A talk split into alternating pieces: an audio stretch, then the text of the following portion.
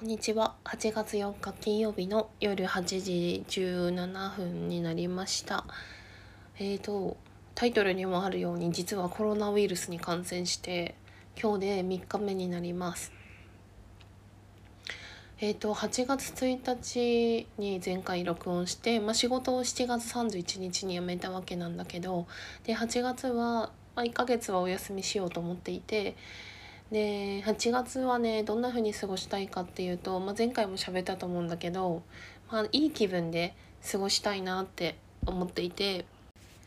なんか将来の心配したりこれから仕事どうしようとかそういうの考えずに楽しく自分の心に従って過ごしていきたいなって思っていてで8月の夏休みの記録をつけようと思ってだいぶ前に使ってた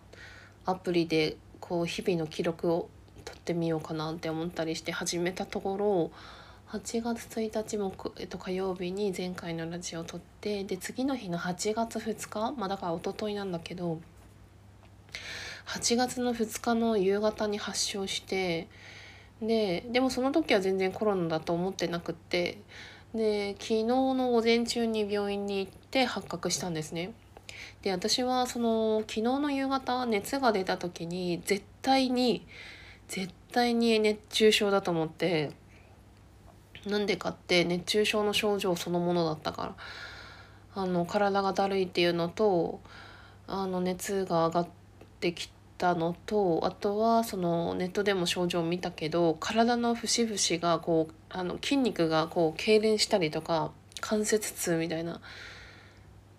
こう痙攣でこうねブルッとするの体が。っていうのがあって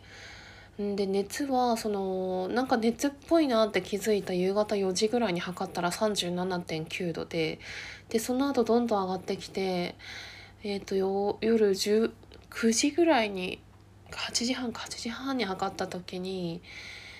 39.3度まで上がって。でその時に私はもう絶対熱中症だと思ってるからあの熱中症のなんかニュース最近多いし死ぬ場合もあるじゃないですか。でこのままあの39.3度はちょっと上がりすぎじゃないかと思って、まあ、救急車呼ぶほどでは全然ないないしタクシーで救急病院行けるんだけどその救急車を呼ぶかどうか迷った時に電話をかけるシャープ何何番だか忘れたけどシャープのあと4桁の番号があるんですね相談センターみたいな。でそこに電話して症状を伝えて、まあ、結果的に、まあ、あの空いてる病院と、あのその救急病院の、まあ、受付時間救急病院が11時までであとは2つの病院が20時間であの、まあ、もちろん救急車でも行けるっていうことで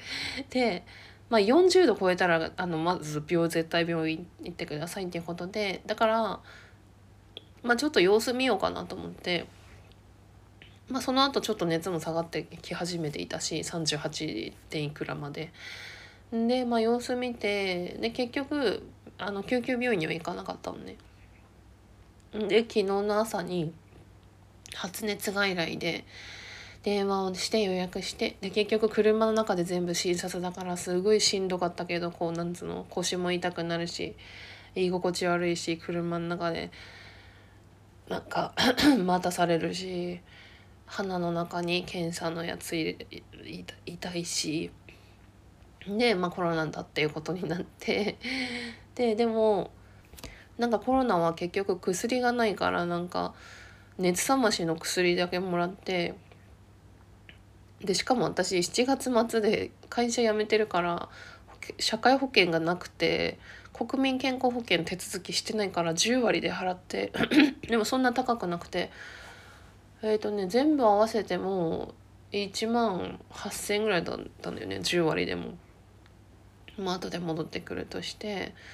まあ、だから結局さその熱冷まししかもらってなくて熱冷ましなんて保険で払ったら多分400円ぐらいで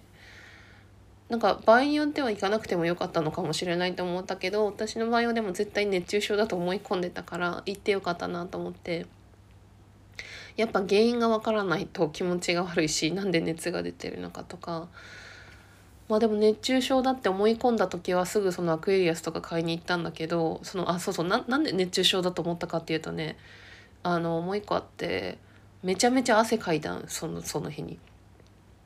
そんなにねあのずっと外いたとかは全然なくて車でこう移動してる途中途中にちょっと外出てぐらいなんだけどまず1個目があのお昼ご飯にカレーそばを食べたのね。だカレー屋さんに行こうと思ったのが空いてなくて、まあ、車っていうのは私の車じゃなくて連れてってもらってるんだけどあのカレー屋が空いてないから蕎麦屋に行ってでカレー食べたかったからカレーそばを食べたんだけどあ熱いカレーに冷たいそばを入れて食べるのね。でお店があんまり冷房効いてなくてそれとあとその熱い食べ物食べてすごいもう首のあたりがもダラダラ汗かいて。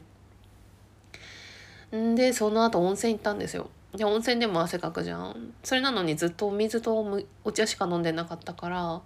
まあ、熱中症対策って自分としては無理をしないっていうか暑い時はその何公共交通機関で移動するとか歩かないとかそういうのはやってたからさあんまりそのスポーツドリンク飲むとかは意識してなくて。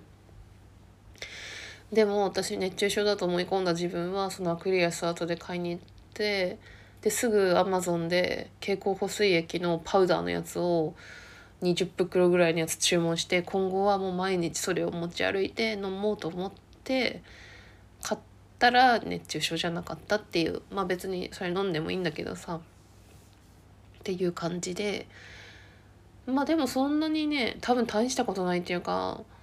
今一番辛かったのは熱で。で今もう下がってるんですね。今は37度ぐらいしかなくて。うんとねだから熱はね1日目と2日目の夜で3日目の朝に下がったからまあ丸々1日ぐらい丸々24時間まあ1日半ぐらいか熱でさあとはね体のね倦怠感とあと咳が少しで、まあ、今喋ってて思ったけどなんか喋りづらいっていうか。えっ、ー、とあとはあとはやっぱりその節々がピリッとするのと頭痛っていうのはねあの頭痛っていうのは普通の頭痛と違ってなんか頭の皮膚の表面がなんかピリッとするたまに時々。でビクってしてピリッとして痛いってなって。でまあ熱が下がるとだいぶ良くて。うん。あとはその他はあまあちょっと咳は少し出るけどほとんどまあ今まで聞いてきたような,、まあ、なんかニュースとかで言ってたあの味覚症状とか、まあ、喉の痛みもないしくしゃみ鼻水もないし、まあ、熱ぐらい熱と倦怠感。でしかも3日目で下がったし、まあ、そんな大したことなかったなっていう自分の場合はね、まあ、ワクチンも1回も打ってないんだけどでも39度 ,9 度台の熱はね前回のインフルエンザエプリで15年ぶりぐらいだったからね結構しんどかったけどさすがに39度熱ある時はねあの食欲なかったけど7度台とかにまで下がると7.9とかもうなんかよく上がったり下がったりしてたから、まあ、普通に食べられて肉とか食べててあとスイカとリンゴと桃も食べたし結構ちょこちょこちょこちょこポテトチップスとかも食べて。だから7月だから仕事のストレスで自律神経が乱れて全然食べれなかったのが8月入ってから多分1キロは太っててすでにすごい食欲があるんだよね8月入ってから。でね今回のそのインフルインフルエンザじゃないコロナウイルスが何かって私的にはすごい面白いなと思っててこんな会社辞めてさすぐこんなコロナになってしかも8月2日に、えっと、満月だったしあと今スピリチュアルな宇宙的な話で言うとそのライオンズゲートっていう期間で太陽と地球とシリウスが一直線になってる時期でなんか宇宙エネルギーがいっぱい注ぎやすくてでなんか体調崩しやすいらしいんですよその時期ってアップデートのためにみたいな。でなんか8月に関しては、まあ、7月下旬から思ってるけどなんか全てが最善の方向に動いてるなっていうのを結構なんか感じていてまあだから今も最善のことが起きてるなって思って多分からこれが元気になったらまた一皮向けてまあより本来の自分になっていくんだろうなっていう感じがしてて。まあ、コロナが始まった、ね、何年か前はコロナに特に島に住んでた時とかは本当にコロみんなが 1, 1人目のコロナになりたくないってみんなが言っててそんな時代もあったけど何も思わないよねもう今更。っていう感じでうん。まあ絶対コロナじゃないと思ってたから 意外だったっていうか。自分で分かんないもんだなと思った。自分の体のことだから自分が一番分かってると思い込んでたらそうでもなかったっていうことが起きました。まあでもそれでも一番いいことが起きてて。えーとまあねでもねあれなんだよね。来週の月曜日に本当は姪っ子がうちに泊まりに来る予定だったけどそれが延期になってしまって、まあ、夏休みにね来れるかどうかと予定が合うか分かんないけど。